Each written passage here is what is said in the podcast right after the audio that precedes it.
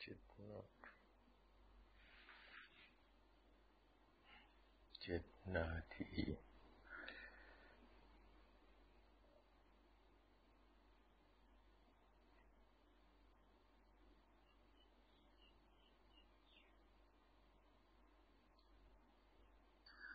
ข้อสรุปที่เรา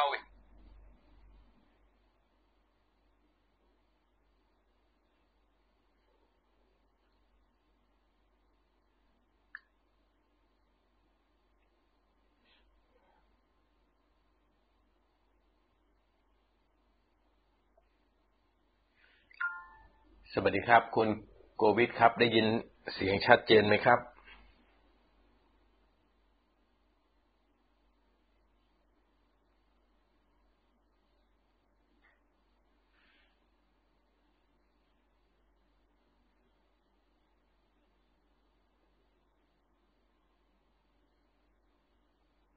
ขอบพระคุณมากครับ แชร์แล้ว ทดสอบเสียงอ๋อขอบพระคุณครับที่บอกว่าชัดเจนวันนี้ก็ขอโทษทุกท่านนะครับ เข้าสายไปสิบนาทีนะครับก็คงมีการพูดคุยกัน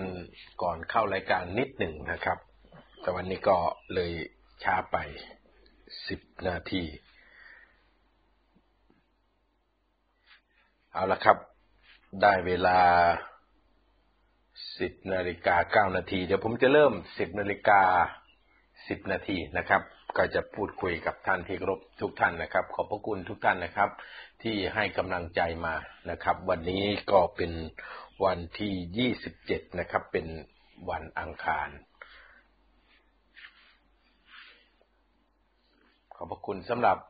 ทุกท่านนะครับที่ได้แชร์แล้วก็ได้กดให้กำลังใจมา เอาละครับ สวัสดีครับท่านที่เคารพทุกท่านครับ วันนี้เราจะมาเริ่มการพูดคุย Facebook Live ในวันที่ 27 เมษายน 2564 นะครับ ซึ่งประเด็นวันนี้ที่เราตั้งประเด็นไว้ก็คือ แก้ปัญหานะครับ แก้โควิดล้มเหลว ประยุทธ์อนุทิน เปิดปฏิบัติการโยน อุจจาระนะฮะต่างโยนความผิดให้กัน ผมจะมาขยายความประเด็นที่เราจะพูดคุยกันวันนี้ นั่นคือแก้โควิด ล้มเหลว ประยุทธ์อนุทินเปิดปฏิบัติการโยนอุจจาระ ต่างโยนความผิดให้กันคำถามที่ว่า การแก้ปัญหาการระบาดของไวรัสโควิด ครั้งนี้ ล้มเหลวหรือไม่คำตอบนี้คนที่จะตอบได้ดีที่สุดนั้น ก็คือประชาชนคนไทยทั้งประเทศนะท่านทั้งหลายที่ฟังผมอยู่ขณะนี้ที่กำลังดูและได้แชร์ไป ท่านคิดว่า การแก้ปัญหาการระบาดของไวรัสโควิดครั้งนี้ การแก้ปัญหาการควบคุมคันการระบาด การแก้ปัญหาการฟื้นตัวของประเทศจากการระบาดของไวรัสโควิด ประสบความสำเร็จหรือล้มเหลว ท่านทั้งหลายเนี่ยมีคำตอบอยู่แล้ว และมุมมองของ พี่น้องประชาชนทั่วประเทศ กับมุมมองของคนเป็นนายกรัฐมนตรี คนเป็นรัฐมนตรีทั้ง36คนไม่ต่างกัน มุมมองของข้าราชการระดับประหลัดกระทรวงลงมาจนถึงข้าราชการ ชั้นผู้น้อยตั้งแต่ C1 C2 C3 เห็นเหมือนกัน ไม่มีใครที่จะเห็นต่างไปจากความเป็นจริงที่มันเกิดขึ้น ความเป็นจริงที่มันเกิดขึ้นวันนี้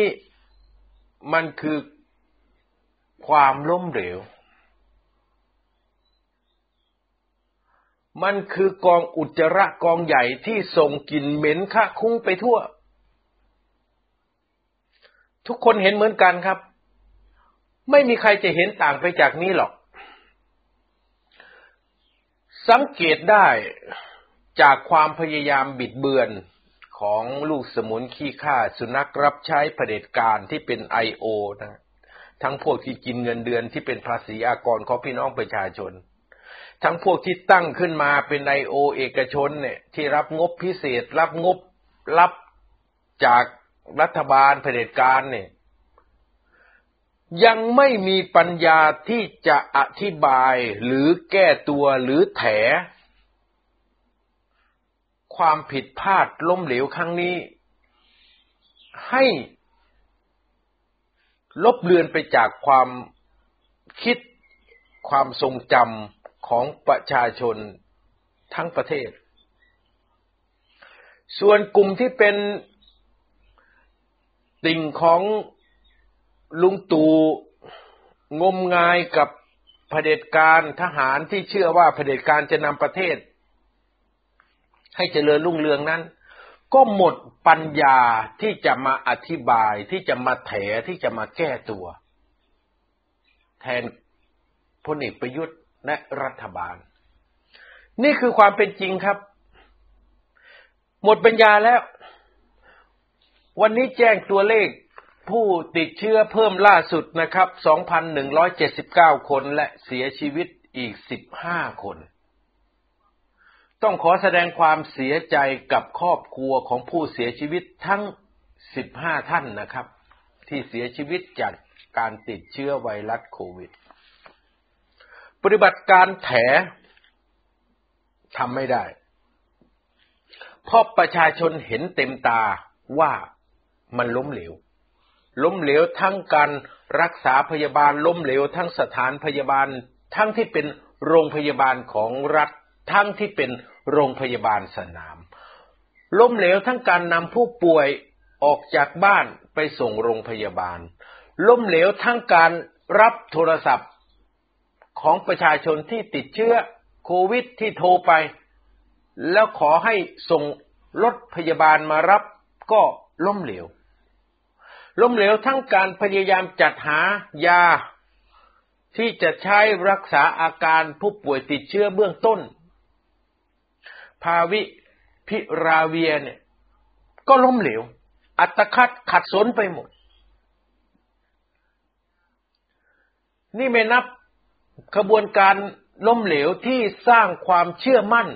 ว่าจะสามารถเป็นประเทศที่มีวัคซีนมากที่สุดในเอเชีย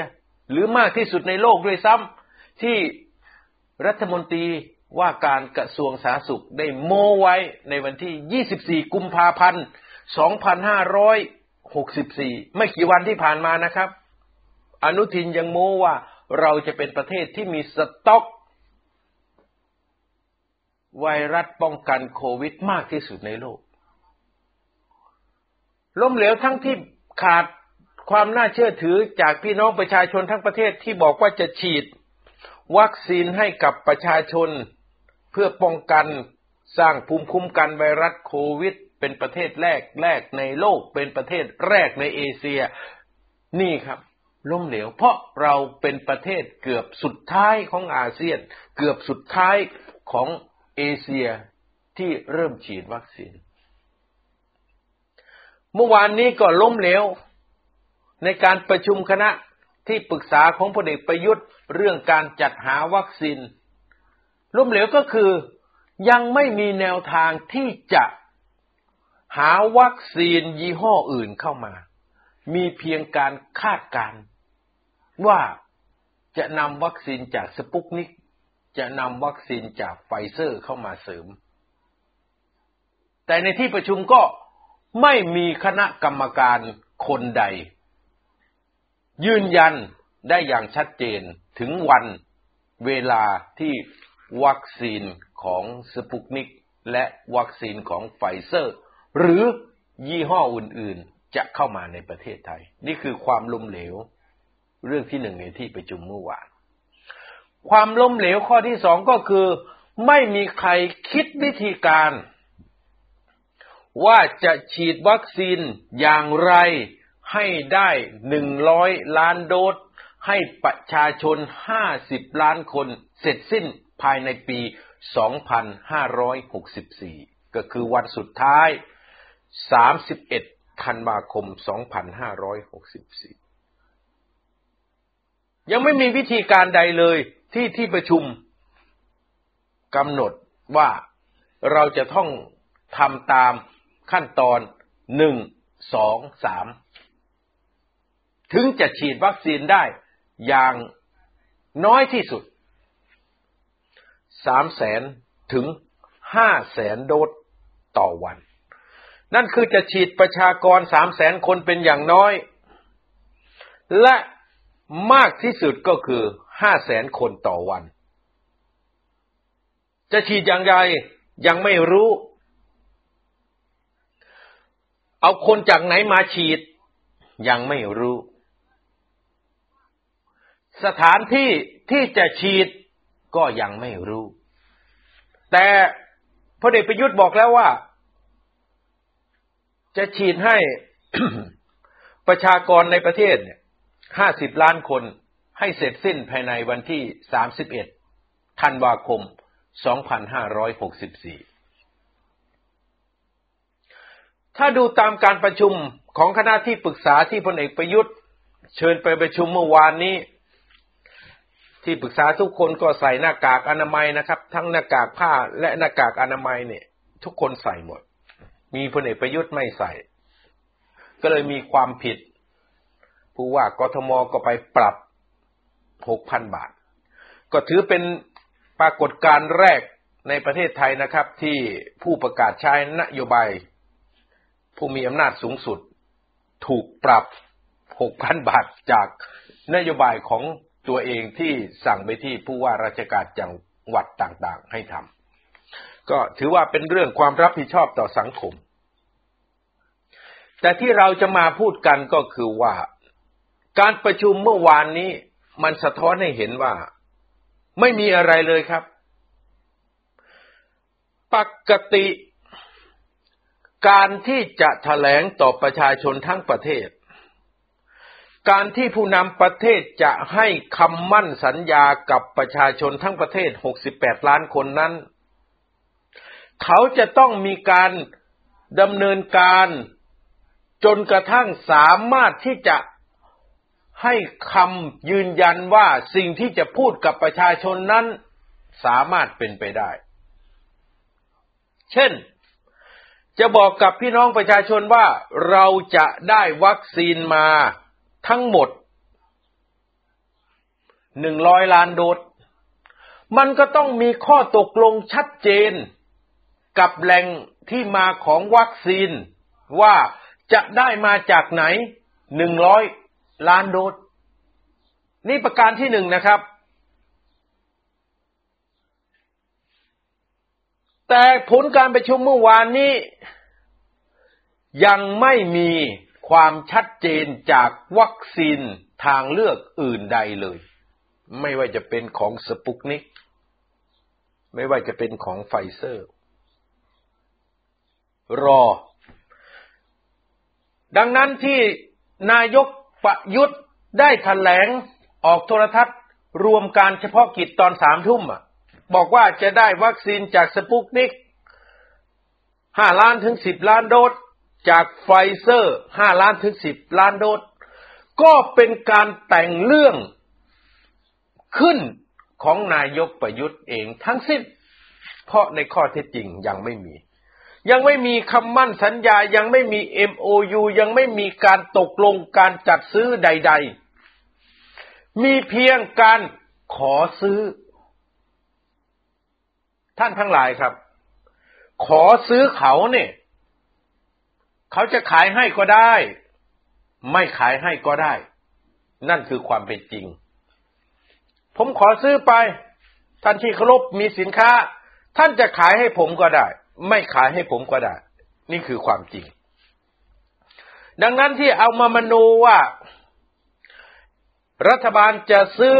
วัคซีนจะได้วัคซีนจากสปุกนิกห้าล้านถึงสิบล้านโดส จะได้จากไฟเซอร์ห้าล้านถึงสิบล้านโดสนั้น ก็คือเรื่องปั้นแต่งเรื่องปั้นน้ำเป็นตัวของพลเอกประยุทธ์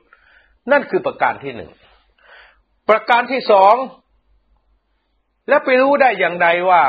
ภาคเอกชนหอการค้าต่างๆ จะสามารถซื้อวัคซีน จากวัคซีนทางเลือก ไม่ว่าจะเป็นสปุกนิกไฟเซอร์ หรือโมเดอร์นาหรือจอห์นสันได้อีกสิบถึงสิบห้าล้านโดส ก็เป็นการปั้นแต่ง เรื่องปั้นน้ำเป็นตัวของพลเอกประยุทธ์ทั้งสิ้น เพราะล่าสุดที่เช็คกันไปก็คือ หอการค้าเอกชนต่างๆ ก็อยู่ในสถานะเดียวกันกับที่รัฐบาลพลเอกประยุทธ์ทำก็คือทำเรื่องขอซื้อไป บางหน่วยงานเพิ่งเริ่มมีการเจรจากับบริษัทผลิตวัคซีนนะครับ ยังถามคุณสมบัติ ยังถามการผลิต ยังถามราคาเขาอยู่เลย ยังไม่ได้แสดงเจตนารมณ์ยังไม่มีข้อตกลงใด ๆ ที่จะซื้อวัคซีนจากบริษัทผลิตวัคซีนเหล่านั้น ไม่ว่าจะเป็นของไฟเซอร์โมเดอร์นาสปุตนิกหรือจอห์นสันยังไม่มี ดังนั้นสิ่งที่พลเอกประยุทธ์พูดเมื่อสามทุ่มของสองสามวันที่แล้วเนี่ย ที่บอกว่า รัฐบาลเตรียมจัดหาวัคซีนจากสปุตนิกจากไฟเซอร์สิบห้าถึงสิบล้านโดส และเอกชนจะจัดหาวัคซีนจากบริษัทอื่นๆสิบถึงสิบห้าล้านโดสนั้นล้วนเป็นเรื่องของการสร้างเรื่องขึ้น ปั้นเรื่องขึ้น สร้างเรื่องมาหลอกลวงพี่น้องประชาชนของพลเอกประยุทธ์ทั้งสิ้น คิดเองมโนเอง เพราะผลการประชุมเมื่อวานก็ระบุชัดแล้วนี่ครับว่า ยังหาอยู่วัคซีน นี่คือประการที่หนึ่งนะประการที่สองวัคซีนที่สั่งผลิตไปแล้วที่ผมบอกนะครับ ตอนนี้จีนบริจาคเพิ่มแค่ห้าแสนโดส แต่ยังไม่รู้ว่าจะมาเดือนไหนนะครับ จะมาเดือนพฤษภาคมหรือมิถุนายนยังไม่รู้ ส่วนของแอสตราเซเนกาเนี่ยสัญญานี่ทำกันเพียงแค่ 26 ล้านโดสนะครับ แล้วก็จ่ายเงินกันไปแล้วตามที่ผมได้แจ้งไปเมื่อวานนี่แหละครับ ผมแจ้งอีก เพื่อให้ท่านทั้งหลายนี่ ไม่ลืม คือคอรมอนี่ อนุมัติเงิน 6,216 ล้าน2แสน5หมื่นบาทนะครับ พูดให้เข้าใจง่าย ๆ ก็คือ 6,200 ล้านบาท ซื้อวัคซีนจากบริษัทแอสตราเซเนกาที่ผลิตในประเทศไทย ตามกำลังผลิตที่ทำข้อตกลงไว้กับแอสตราเซเนกาจำนวน 26 ล้านโดสจำตัวเลขนะครับ 26 ล้านโดส เฉลี่ยแล้วก็คือ 1 โดสราคา 240 บาท แต่พลเอกประยุทธ์จันโอชามาบอกว่าเราจะได้วัคซีนจากแอสตราเซเนกา61 ล้านโดส ท่านทั้งหลายครับ แล้วอีก 35 ล้านโดสของแอสตราเซเนกามาจากไหน เพราะแอสตราเซเนกานั้นเขาผลิตได้กำลังผลิตเขานะ่ะ 26 ล้านโดส ก็มีคำอธิบายจากแหล่งข่าว ในสบคก็คือศูนย์บริหารสถานการณ์โควิดนี่แหละบอกว่าแอสตราเซเนกานี่ได้รับปากว่าจะหา วัคซีนของแอสตราเซเนกาเนี่ย ที่ผลิตขึ้นในบริษัทต่างๆ ในเครือข่ายของแอสตราที่อยู่ตามประเทศต่างๆ ไม่ว่าจะในยุโรป หรือในอินเดียเนี่ยมาเพิ่มให้ให้ได้ ก็เลยตกลงกันไว้ว่าแอสตราเซเนกานี่จะหาเพิ่มให้อีกสามสิบห้าล้านโดสคำว่าหาเพิ่มนี่เราก็ยังไม่รู้นะครับ ว่าจะหามาจากไหน นี่คำถามที่หนึ่ง จะหามาได้ไหมนี่เป็นคำถามที่สอง ท่านต้องแยกนะครับ คือแอสตราเซเนกาเนี่ยรับปากว่าจะหามาให้เพิ่ม 35 ล้านโดสเนี่ย โดยหามาจากเครือข่ายของแอสตราเซเนกาในประเทศต่างๆ ทั่วโลกเขาก็มีเยอะนะครับ ทั้งอยู่ในยุโรปก็มีในอินเดียก็มี เขาก็จะหาเพิ่มให้ แต่คำถามที่ประชาชนเนี่ย ต้องการที่จะถามก็คือ หามาจากไหนบอกหน่อยได้ไหม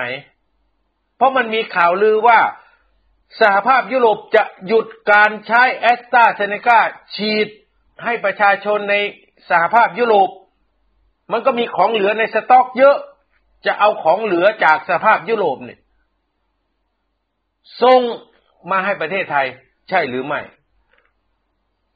เอาละเราก็ยังไม่รู้เรื่องนี้ เพราะเขายังไม่ตอบ แต่คำถามที่ว่าหามาจากไหนเนี่ย ต้องบอกเรานะครับ เพราะเงินที่จ่ายไปนั้นเป็นเงินภาษีสองจะหามาได้หรือไม่ก็ต้องบอกนะครับ ว่าหาได้ไม่ได้ เพราะตอนนี้วัคซีนทั่วโลกก็ต้องการ จะมีคุณภาพแค่เจ็ดสิบกว่าเปอร์เซ็นต์ก็ต้องฉีดนะครับ มันจำเป็นนะ่ะเพราะเชื้อไวรัสโควิด มันก็โอ้โหกระจายไปทั่วโลก คนติดเชื้อก็เยอะ แล้วคนก็ไม่ทำมาหากินกัน ท่านทั้งหลายครับสองคำถามนี้เรายังไม่มีคำตอบ มันจึงสร้างความวิตกกังวลเนี่ย ประชาชนก็วิตกกังวลว่ามันจะได้จริงหรือเปล่าไอ้สามสิบห้าล้านโดสจากแอสตราเซเนกาเนี่ยเอามารวมกันแล้วให้เป็นหกสิบเอ็ดล้านโดสและที่เรายังไม่มั่นใจก็คือว่าไอ้เงินที่จะจ่ายให้บริษัทแอสตราเซเนกาอีกสามสิบห้าล้านโดสเนี่ย มันแปดพันสี่ร้อยล้านเนี่ย รัฐบาลจะเอามาจากไหน แต่นั้นยังเป็นประเด็นรองนะครับ แต่ยังไม่มีแหล่งเงินว่าจะเอาจากไหนมาจ่าย นี่คือสภาพความล้มเหลวที่ผมฉายให้ท่านทั้งหลายได้เห็นตั้งแต่ปฏิบัติการดูแลผู้ป่วย ตั้งแต่ปฏิบัติการจะฟื้นฟูรักษา มันล้มเหลวไปหมด มันจึงเห็นปฏิบัติการโยนอุจจาระให้กันนะ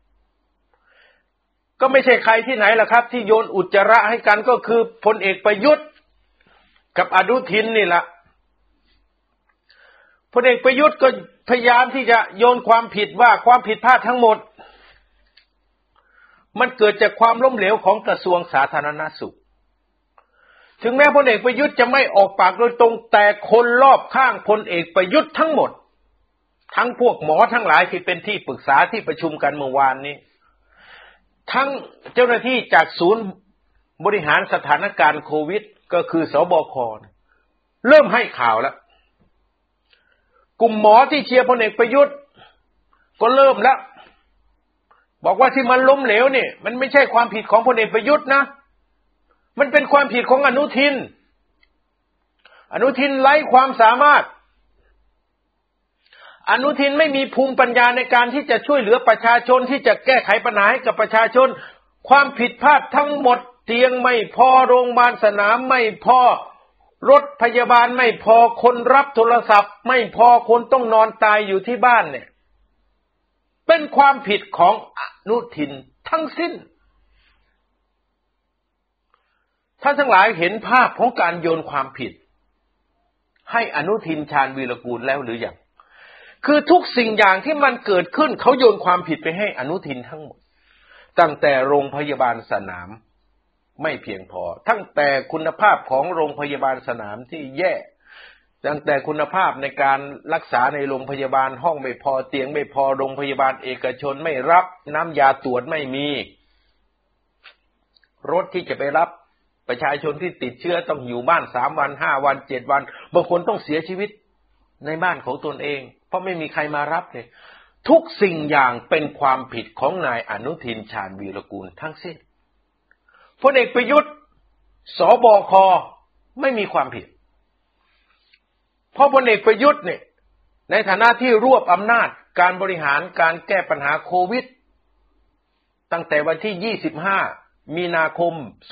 2563 ตามการประกาศใช้พระราชกำหนดฉุกเฉินเป็นผู้มีอำนาจสูงสุด และตั้งศูนย์บริหารสถานการณ์โควิดขึ้นมา หรือสอบคนั้นไม่มีความผิด เพราะ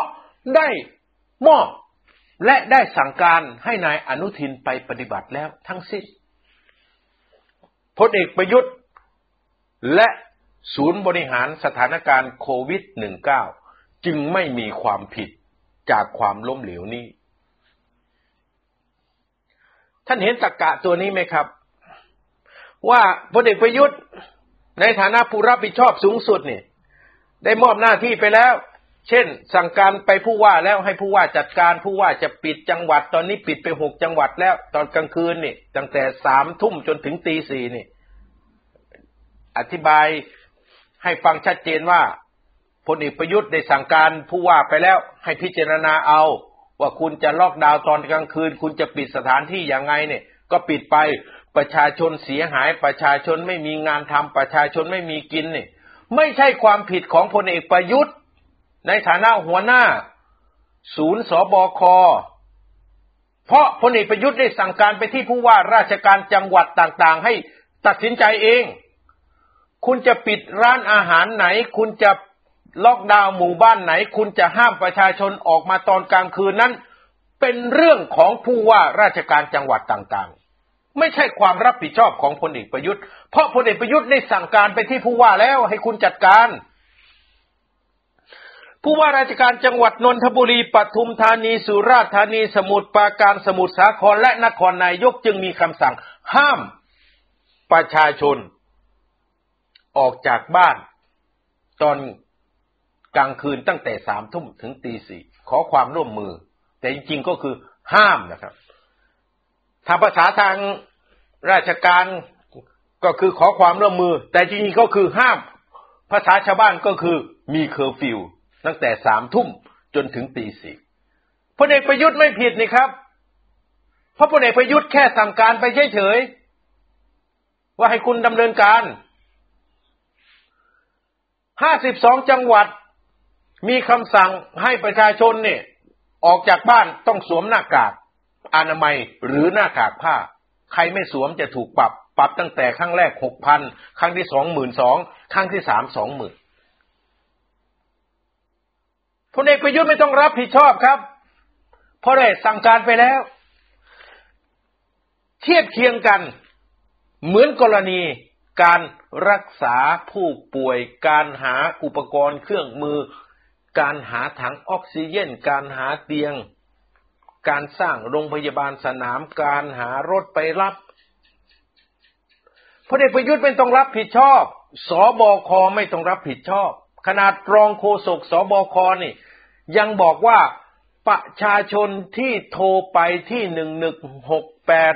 ประธานโทษครับหนึ่งหกหกแปดหรือโทรไปสถานที่ต่างๆ เพื่อต้องการเตียงมารักษาตัวเองที่ติดเชื้อน่ะ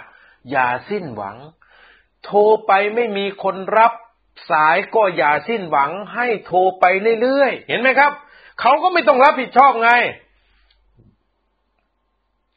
โทรไป ไม่มีคนรับ ก็อย่าเพิ่งสิ้นหวังให้โทรไปเรื่อยๆ เดี๋ยวจะมีคนรับสายเอง นี่คือข้อสรุปของสอบอค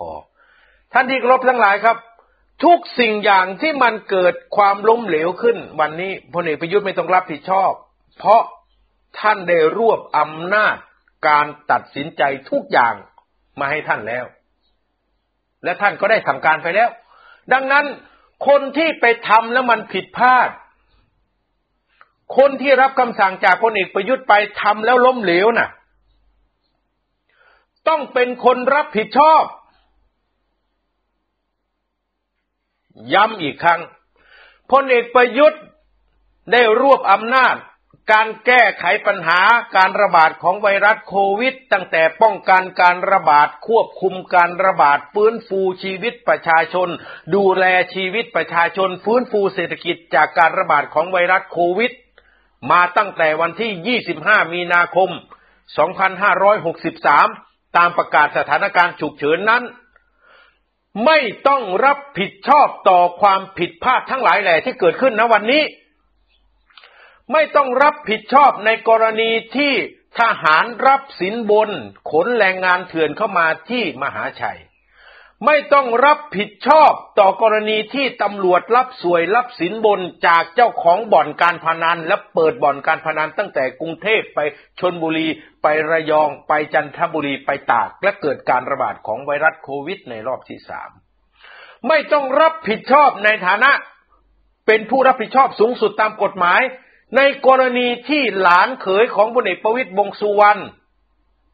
ไม่ทำหน้าที่ปล่อยให้เกิดการเปิดซ่อง cocktail lounge ในพื้นที่ทองหล่อ และกระจายเชื้อโควิดไปทั่วประเทศพลเอกประยุทธ์ไม่ต้องรับผิดชอบในการป้องกันการระบาด หรือการควบคุมการระบาดพลเอกประยุทธ์ไม่ต้องรับผิดชอบ ในการดูแลรักษาพี่น้องประชาชน ไม่ว่าจะเป็นการสั่งการไปที่ผู้ว่าราชการจังหวัดให้เคอร์ฟิวในจังหวัดต่างๆ ให้ออกมาตรการ ปิดผับปิดทั้งหลายอย่างนะครับ ปิดร้านอาหารควบคุมประชาชน ร้านค้าต่างๆ เปิดไม่ได้ ทั่วประเทศกลายเป็นเมืองร้างพลเอกประยุทธ์ไม่ต้องรับผิดชอบ ประชาชนตกงานก็ไม่ใช่ความผิดของพลเอกประยุทธ์ เพราะเป็นคำสั่งของผู้ว่าราชการจังหวัดนั้นๆ ที่สั่งพระพลเอกประยุทธ์ว่าให้คุณไปจัดการ คุณจัดการสำเร็จพลเอกประยุทธ์ก็ได้หน้า คุณจัดการล้มเหลว คุณก็ต้องรับผิดชอบพลเอกประยุทธ์ไม่ต้องรับผิดชอบ เหมือนกัน สั่งการให้นายอนุทินชาญวีรกูล รัฐมนตรีว่าการกระทรวงสาธารณสุข ไปรักษาประชาชน ไปฟื้นฟูไปดูแลประชาชนที่ติดเชื้อนายอนุทินทำล้มเหลว เตียงไม่มีโรงพยาบาลรัฐไม่มีเตียง โรงพยาบาลเอกชนไม่ยอมรับผู้ป่วย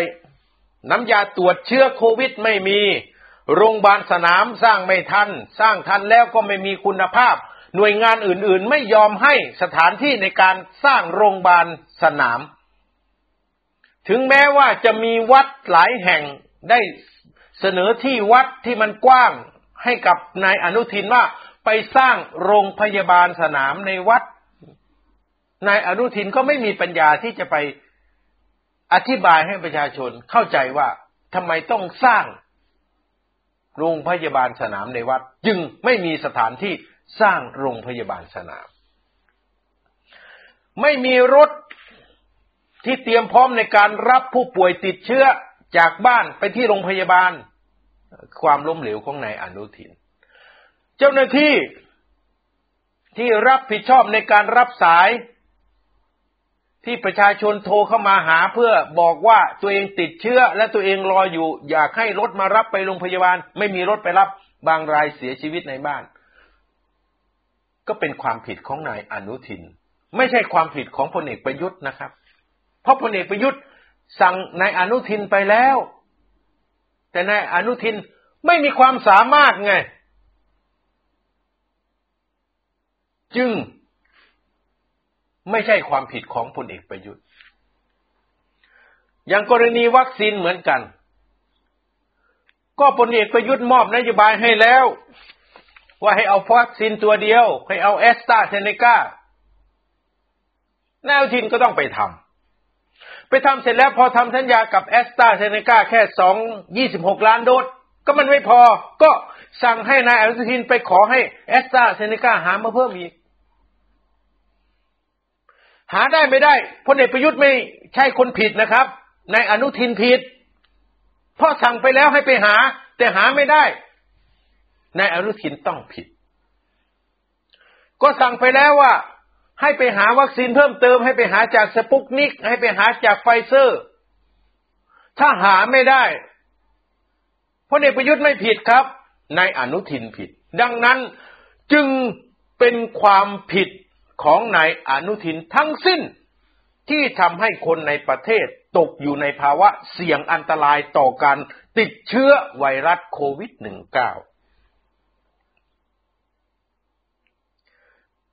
ท่านทั้งหลายครับ มันจึงมีกระบวนการ ที่จะล่ารายชื่อเพื่อปลดนายอนุทินออก แต่ผมก็เห็นด้วยครับ ปลดออกไปเถอะ คนไม่มีความสามารถอย่างนี้ ก็นายกรัฐมนตรีสั่งการให้คุณไปรับผิดชอบแล้ว คุณไปทำหน้าที่แล้ว คุณทำหน้าที่ไม่ได้ คุณไม่มีความสามารถก็เป็นความผิดของนายอนุทินไง คุณเกิดมาคุณไม่มีความสามารถไงเขาสั่งให้ไปทำคุณทำไม่ได้อะ คุณก็ต้องรับผิดชอบสิครับ เพราะคุณไม่ได้บอกนี่ว่าคุณทำไม่ได้เพราะอะไร แล้วคุณจะมาพูดทำไมคุณอนุทิน คุณจะมาบอกทำไมว่า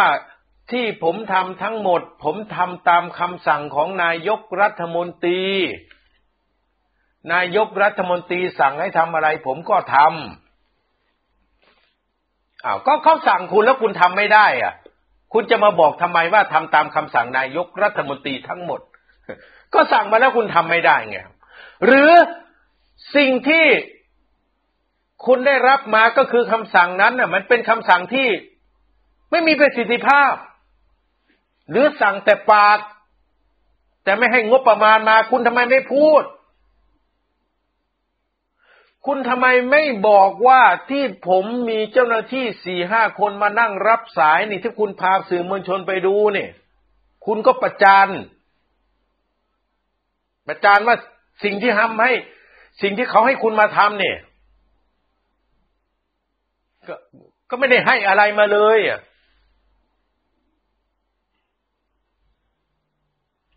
เห็นไหมครับ นี่คือปฏิบัติการที่เขาจะโยนความผิดทั้งหมด ให้อนุทินชาญวีรกูล เป็นผู้รับผิดความล้มเหลว ทั้งหลายทั้งสิ้นที่เกิดขึ้นกับพี่น้องประชาชนในขณะนี้ ไม่ใช่ความผิดของพลเอกประยุทธ์ แต่ในความเป็นจริงแล้วท่านทั้งหลายครับ คนที่รับผิดชอบสูงสุดเนี่ย มันก็หนีไม่พ้นนายกรัฐมนตรีนั่นแหละมันจะแถยังไงก็ไม่ได้ วันนี้อนุทินเนี่ย คุณเกิดปี 2509 นะครับ อนาคตทางการเมืองของคุณยังอยู่อีกยาวไกลนะ คุณทำไมไม่บอกความจริง ว่าที่คุณทำแล้วล้มเหลวทุกวันนี้นี่ เพราะคุณได้รับคำสั่งจากนายกรัฐมนตรีให้ทำแค่นี้ แล้วที่เขาสั่งมามีแต่คำสั่งแต่ไม่มีเงินแม้แต่บาทเดียวมาให้คุณทำเลย อย่างกรณีนี้คุณทำไมไม่บอกไป นี่ผมจะบอกเนี่ยงบประมาณรับมือสถานการณ์ฉุกเฉินเนี่ยหนึ่งพันสี่ร้อยเก้าสิบเจ็ดล้านบาทเนี่ย เขาให้คุณเบิกจ่ายตั้งแต่ต้นปีมาจนถึงวันที่ 22 มีนาคมอีกแค่ 55 ล้านบาทเนี่ย 55 ล้านบาทมันเอาไปทำอะไรได้บ้าง แล้วไอ้เงินที่เหลืออีก 1,400 ล้านบาทนี่ประยุทธ์ไม่ให้คุณมา คุณอนุทินเนี่ยทำไมไม่บอกความจริงเรื่องนี้ครับ คุณจะเก็บพนันอมพนันไว้อย่างไรทำไม แล้วคุณทำไมไม่บอกครับ ว่าไอ้ที่มันไม่มีเตียง ไอ้ที่มันไม่มีถังออกซิเจนเพียงพอ ที่มันยังขาดยา ที่ใช้รักษาเบื้องต้นนี่ พาวิวิราเวียนี่ เงินสองพันเจ็ดร้อยล้านบาทเนี่ย รัฐบาลประยุทธ์เนี่ย หัวหน้าสบคชื่อประยุทธ์นี่ ให้คุณเบิกแค่หนึ่งร้อยสิบล้านบาท ที่เหลืออีกสองพันหกร้อยล้านบาทนี่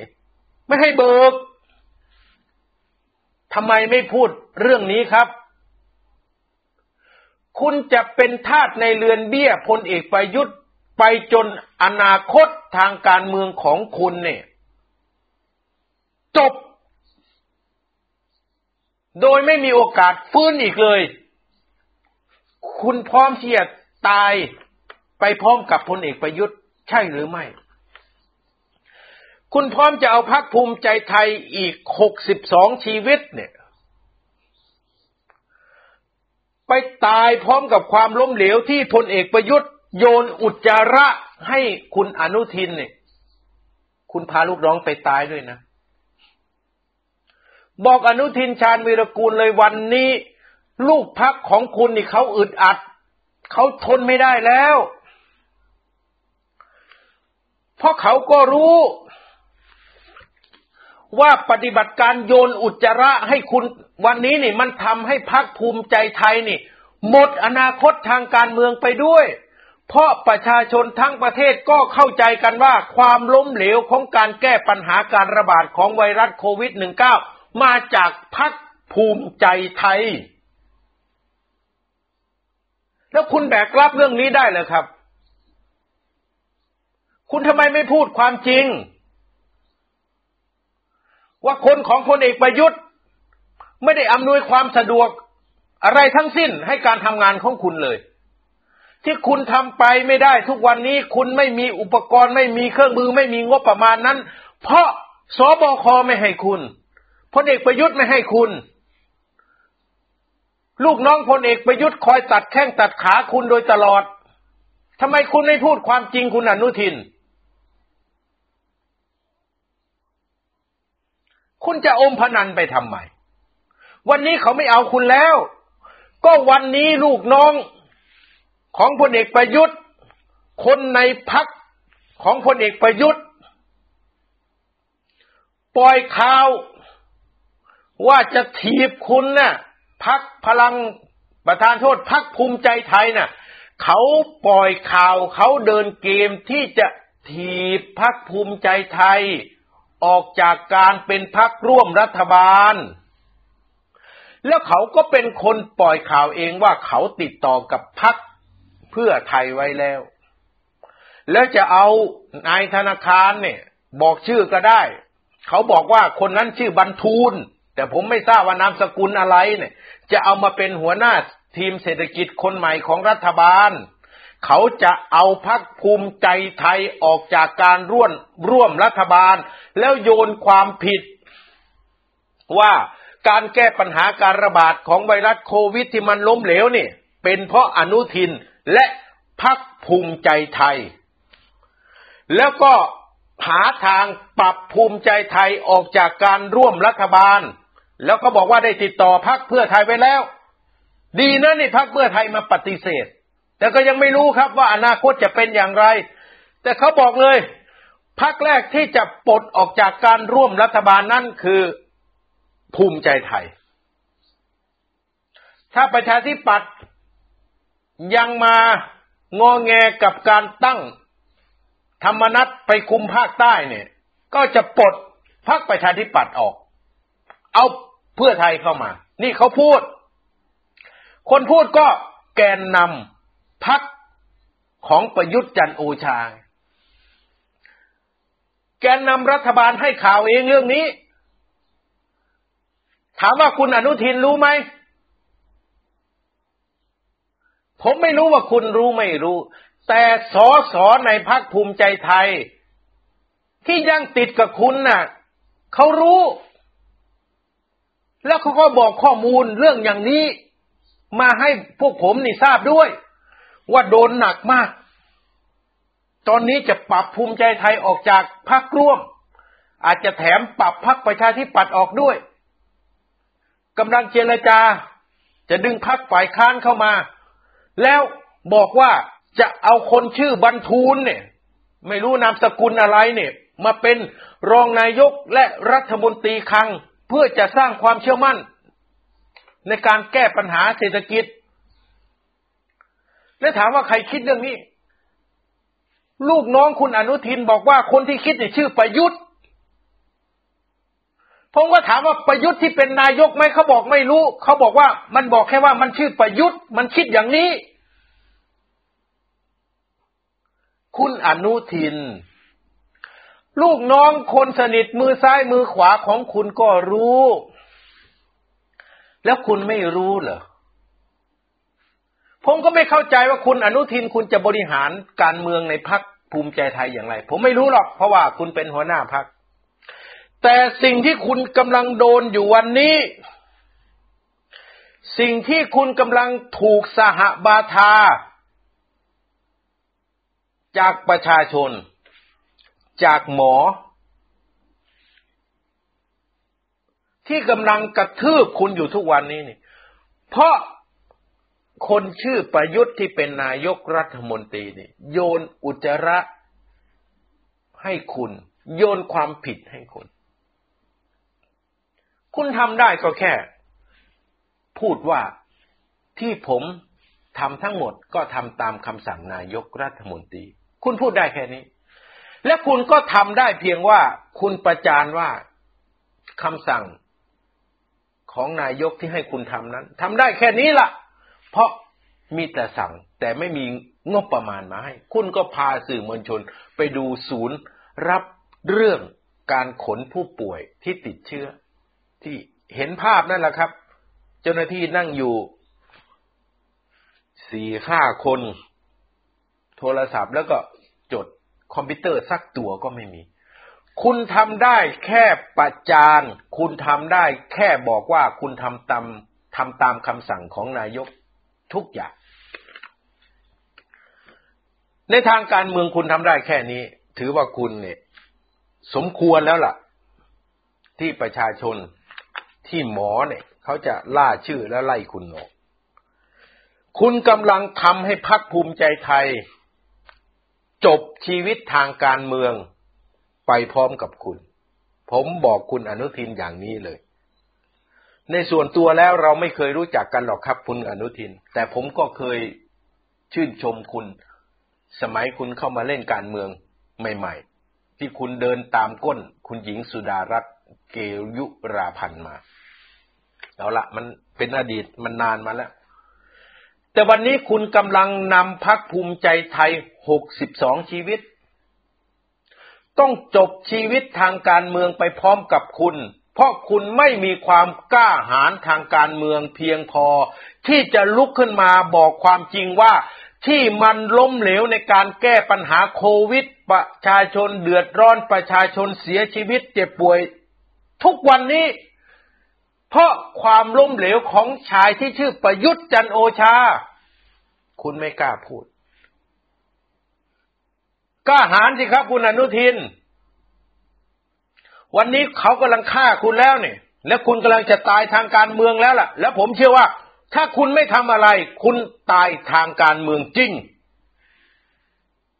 ตายแน่ๆ ไม่มีทางได้ผุดได้เกิด นับแต่เวลานี้ ไม่ว่าคุณจะเสนอให้กัญชาถูกกฎหมาย ให้ยาบ้าถูกกฎหมาย ให้เฮโรอีนถูกกฎหมาย ให้ยาไอซ์ถูกกฎหมายในอนาคต ก็ไม่มีใครที่จะไปเชื่อถือนโยบายของภูมิใจไทยอีกแล้ว เพื่อนๆที่รับฟังการไลฟ์สดอยู่ ก็พอจะเข้าใจสถานการณ์นะครับ วันนี้ เครือข่ายของพลเอกประยุทธ์ทั้งหมด ได้โยนความผิด ภาษาทางการเมืองก็คือโยนอุจจาระนะให้เป็นความผิดของนายอนุทิน และนายอนุทินก็ไม่กล้าหาญเพียงพอที่จะบอกว่าความจริงนั้นเป็นความผิดของประยุทธ์เพียงแค่แค่เรียบเรียบเคียงเคียงแต่ลูกน้องของอนุทินนี่ใส่พลเอกประยุทธ์ทะเลาะกันมากครับตอนนี้ ดังนั้น ในอนาคตอีกอีกไม่กี่วันข้างหน้าเนี่ย เราก็จะได้เห็นปรากฏการณ์ทางการเมืองที่มันเข้มข้นมากขึ้น อนุทินจะยอมตาย อนุทินจะยอมเอา ชีวิตของพรรคภูมิใจไทย ประธานโทษนะครับ เอาชีวิตของลูกพรรคภูมิใจไทยทางการเมืองไปตายเพราะพลเอกประยุทธ์หรือไม่ เราก็จะเห็นในอีกไม่กี่วันข้างหน้า ดังนั้นนับแต่นี้ไปนะครับ ก็มีอยู่แค่สองทางหนึ่ง พลเอกประยุทธ์ปลดอนุทินจากรัฐมนตรีว่าการกระทรวงสาธารณสุข แต่ไม่ได้ปลดออกจากรองนายกรัฐมนตรีนะครับปลดออกจากกระทรวงสาธารณสุข ให้ไปเป็นรัฐมนตรีกระทรวงอื่น แล้วเอาคนของประยุทธ์มาเป็นรัฐมนตรีว่าการกระทรวงสาธารณสุข อธิบายชัดๆอย่างนี้นะครับ พลเอกประยุทธ์กำลังจะปลดนายอนุทิน ชาญวีรกูล ออกจากรัฐมนตรีว่าการกระทรวงสาธารณสุข ให้เหลือตำแหน่งรองนายกรัฐมนตรี อย่างเดียว แล้วพลเอกประยุทธ์จะเอาคนของตนเองที่เป็นหมอที่อยู่ใกล้ๆ ตัวเองนั่นแหละที่กำลังหาวัคซีนอยู่ตอนนี้ไปไปเป็นรัฐมนตรีว่าการกระทรวงสาธารณสุข นี่คือเหตุการณ์ที่หนึ่งที่จะเกิดขึ้นสองนายอนุทินชาญวรกูล ลุกขึ้นมา ลุกขึ้นมาบอกความจริงกับประชาชน แล้วก็ประกาศถอนตัวจากการร่วมรัฐบาล แต่ก็มีโอกาสน้อยครับ เพราะอนุทินไม่กล้าหาญ เพียงพอ ต้องดูต่อไปครับว่าจะเกิดอะไรขึ้น ระหว่างพลเอกประยุทธ์ปลดอนุทิน กับอนุทินประกาศถอนตัวจากการร่วมรัฐบาล นี่คือสถานการณ์ที่เกิดความแตกในพักร่วม แต่เมื่อจะปลดอนุทิน หรืออนุทินจะถอนตัวจากการร่วมรัฐบาล ชีวิตคนไทยก็ไม่ดีขึ้นครับ การติดเชื้อโควิดก็ยังมีต่อไป เพราะต้นเหตุของความล้มเหลวยังไม่ได้ถูกแก้ปัญหา